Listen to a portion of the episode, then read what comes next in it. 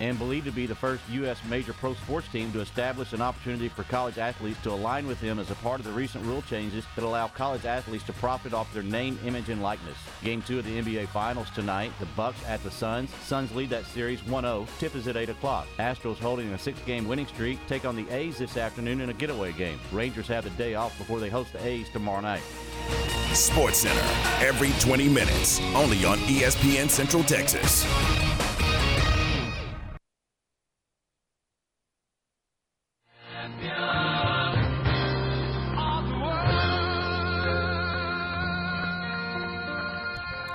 Game time. This is uh, Steven Simcox. I'm joined by Ward Whites and EP Garth. We're filling in for Tom Barfield. He was on vacation this week, and on the phone lines, uh, special guest. You'll get to hear a lot of him during football season across our family of networks. Pat Fulbright joining us, uh, longtime coach, also quite the athlete himself. And Pat, first off, we appreciate you making some time for us. I know, yeah, I guess you kind of had to do this for EP, but we we thank you that you're making an appearance on the radio for us. I, I want to start with. Uh, I know you used to be a a pitcher back in the day. Um, and I don't know how much you still tune in and watch Major League Baseball, but uh, you know, a big discussion point right now is they're cracking down on foreign substances that pitchers are using to get better spin rate, to have a better grip on the ball. Um, what right. do you what do you kind of make of that as someone who's been around the game for such a long time and understand the uh, the unwritten rules that come with it?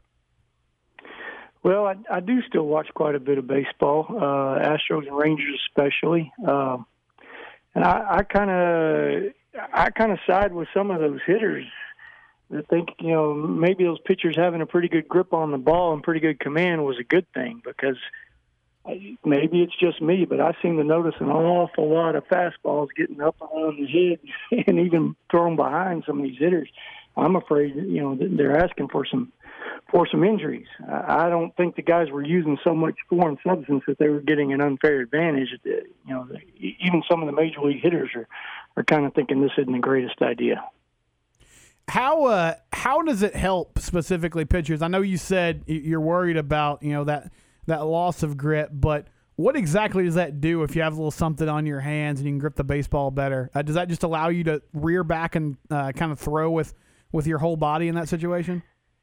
Well, you know, the major league guys are the ones that are that are the real geniuses with it. Cause, you know, you notice every time a ball hits the ground or gets fouled in the catcher's mitt, they change balls because those those guys in the majors, they can take a little scuff on the ball and make the ball do all kinds of crazy things. I remember Mike Scott back in the day when I was in college was was a, was a genius at that kind of stuff. But I, I think most of what they're using right now is, is just something to get them a little bit higher spin rate uh, on the fastball. It keeps the ball climbing as opposed to tailing off in, in the zone, and then a little bit more spin rate on the on the breaking pitches, the curveballs and the sliders, so that they can just get a little bit more bite.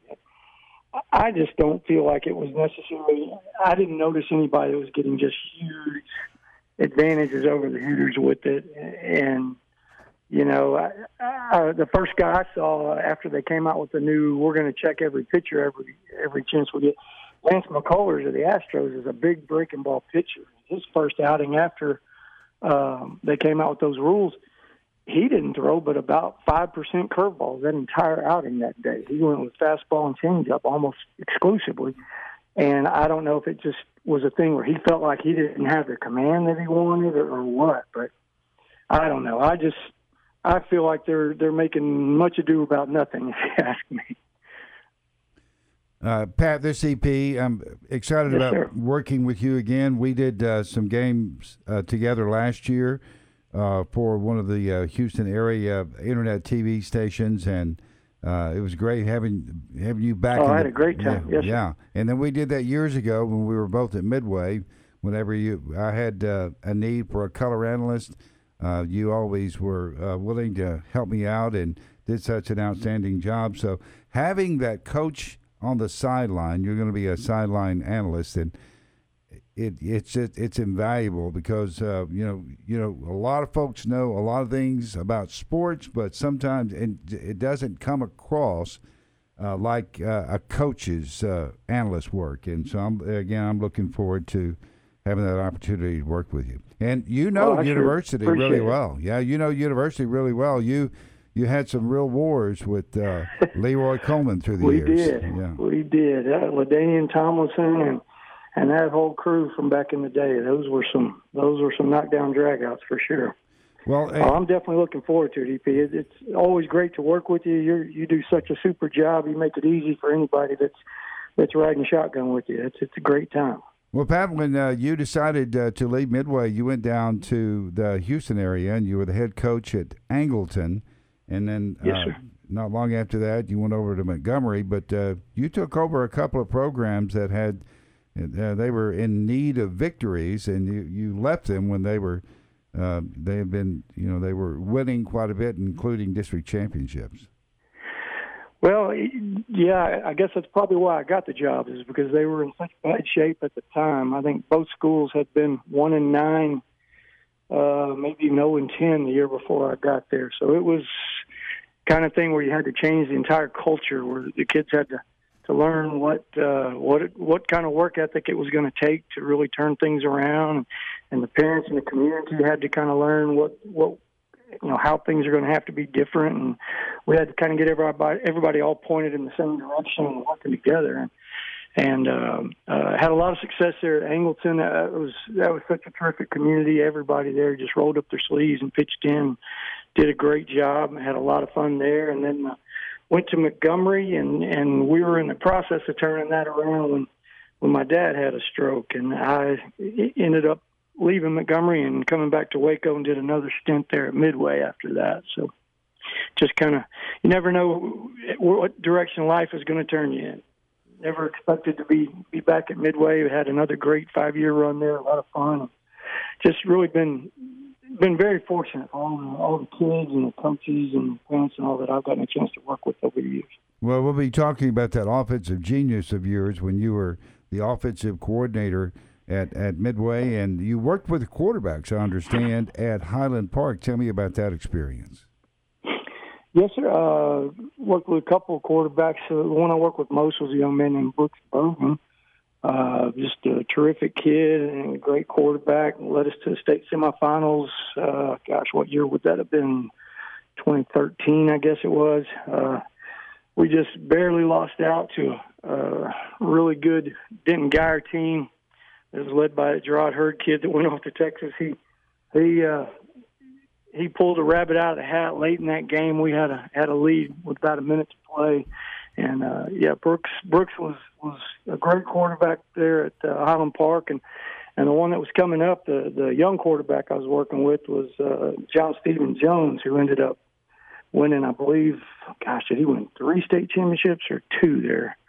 I think he won two, and then the Chandler Morris kid won one. Highland Park won three in a row, but that was after I left.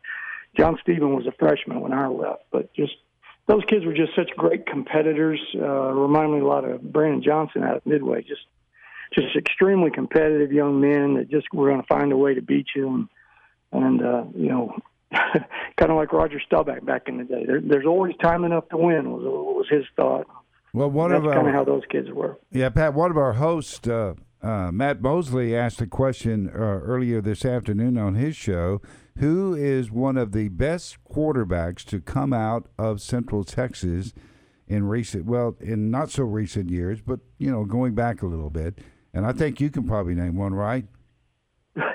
Well, I'd have to put Brandon Johnson Yeah. out there with anybody. Uh, that that young man could do just about anything, and he was special. Uh, behind him, we had you know Josh Zachary and and uh, um, uh, uh, Brett uh, Stewart was coming in after Josh took us to another semifinal. But there were a bunch of good quarterbacks. The, the Coleman kid over at at University, you know, they use him differently than we did at Midway, but but that kid was special.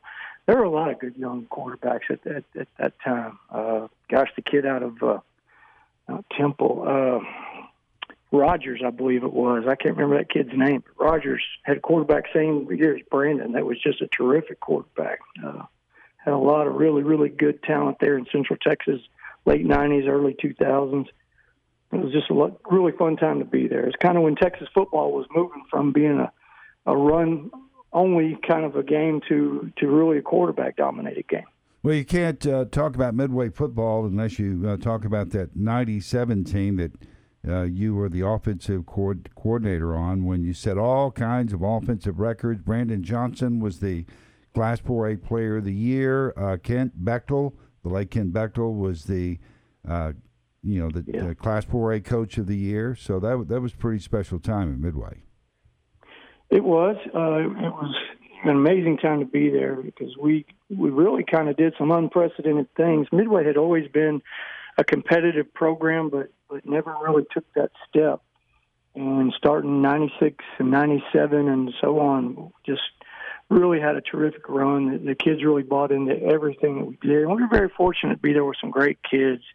Um, you know, Brandon at quarterback, and we had receivers Kevin Brown and Chad Craig, and uh, running backs Charlie Collier, and and we had a very uh, a very good offensive line group that people you know really didn't get didn't get much attention. People didn't notice too much about them, and gosh, defensively, our our defenses were just scrappy and and uh, they would just get after you. Really well coached, really really get after kids. Just a special special time to be there. It Well, after that uh, return to the state semifinals in 1991, uh, something unusual happened when they voted for the coach of the year in Central Texas. And that was they gave it to an assistant coach and they gave it to you. And that doesn't happen every year. Well, Ke- Kent Bachtel was pretty instrumental in that. He he actually, uh, you know, typically when when uh, your team goes goes unbeaten in district and goes to semis and so forth, it's the coach of the year is going to be the head coach, and probably would have been, except Kent kind of passed the word around that you know he was far enough in his career that it didn't mean that much to him, and it might be more valuable to one of his assistants, and they voted for me, and that, you know I, I really owe that to Kent. You know that was that was a big deal for my career, and and uh, you know Kent Bachtel was a special guy, and, and gave me my first chance to really be a, a coordinator and call plays on Friday nights and and uh, you know definitely definitely a big mentor for me. We you know football in Texas really misses that guy. Well, Pat, I'm looking forward to working with, with you during the university broadcast this year. And uh, take care of yourself, and we'll see you soon. Okay, I appreciate it. Good, to, good speaking with all three of you guys, and uh, I'm looking forward to this fall. It'll be great fun. Yeah, thank you, Pat. That's Pat Fulbright, uh, longtime coach at Midway and other stops. Also going to do radio with us this upcoming fall, talking university games with our uh, guy here, EP Gar. So that'll be fun to tune into. Coming up next, we'll do uh, what we do every day at 445, Ranger Roundup. That's coming up on ESPN Central Texas. This is the sound of someone taking a free test walk in personally fit arch supports at the Good Feet store. Ah, music to our ears. Just like the words of Deidre and Dave, real customers who decided to give